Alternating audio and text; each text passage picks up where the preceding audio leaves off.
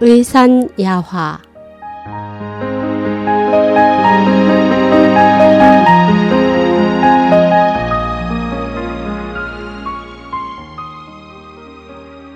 두통의 한방치료 글 이덕부 어느 날 한 환자가 고통스러운 얼굴로 나를 찾아왔다. 난 그에게 물었다. 어떤 원인으로 두통이 시작되었나요? 어느 부위가 아프죠? 어떻게 아파요? 얼마나 되었죠?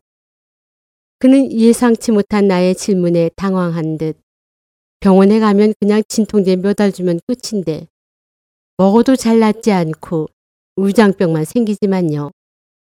머리, 허리, 어깨, 어디가 아프든지 진통제를 주죠.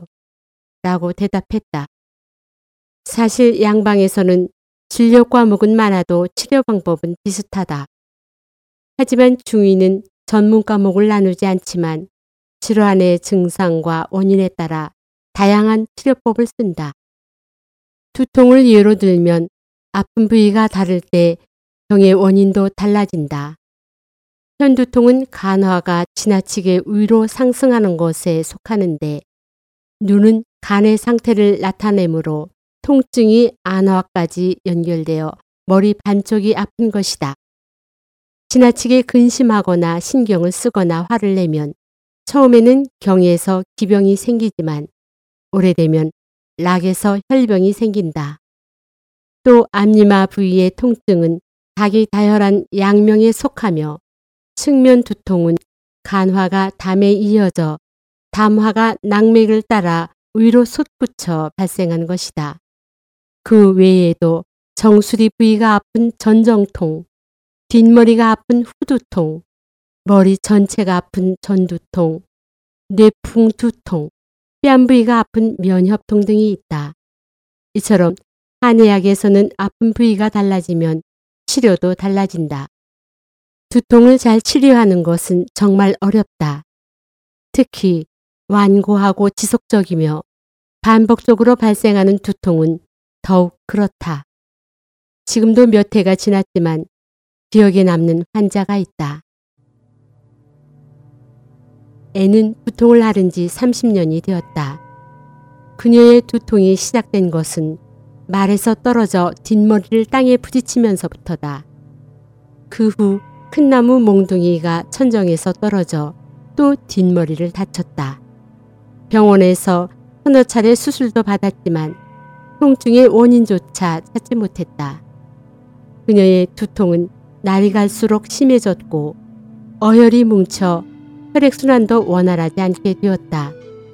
통증은 마치 송곳으로 찌르는 것처럼 아팠는데 두통이 발작할 때마다 그녀는 일주일 정도 누워서 지내야 했다.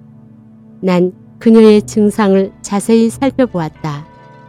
그녀의 맥은 가늘고 찹했으며 혈질은 짙은 자색이었다. 이는 한의학에서 말하는 전형적인 어혈 두통이었다. 이에 나는 어혈을 풀어주는 처방인 당귀탕에 오공, 세신을 넣어 혈액순환을 원활히 하면서 낙맥을 소통시키고 풍을 없애고 경련을 진정시키며 기를 다스려 통증을 멎게 했다. 한동안 한약을 복용한 후 두통은 어느 정도 호전되었지만 오래지 않아 증상이 다시 도졌다. 난 그녀의 설태가 너무 매끄럽다는 것을 발견했다. 그녀에게 평소 단 음식을 즐겨 먹는지 물었다. 그녀는 매일 설탕 반 그릇, 초콜릿과 아이스크림을 먹는다고 대답했다. 설탕은 습하고 탁한 음식으로 담을 유발하는데 담이 위로 올라가면 경락을 가로막아 머리 부분의 청양을 막는다. 게다가 앞서 언급했던 원인이 겹치며 설상가상이 된 것이다. 난 그녀에게 단 음식이 두통의 원인이라고 알려주었다. 그녀는 곧 단 음식과 당류를 줄였고 두통은 호전됐다. 또 한약 처방에 강력한 어혈제인 혈부 추고탕을 더해 그녀의 두통을 치료할 수 있었다.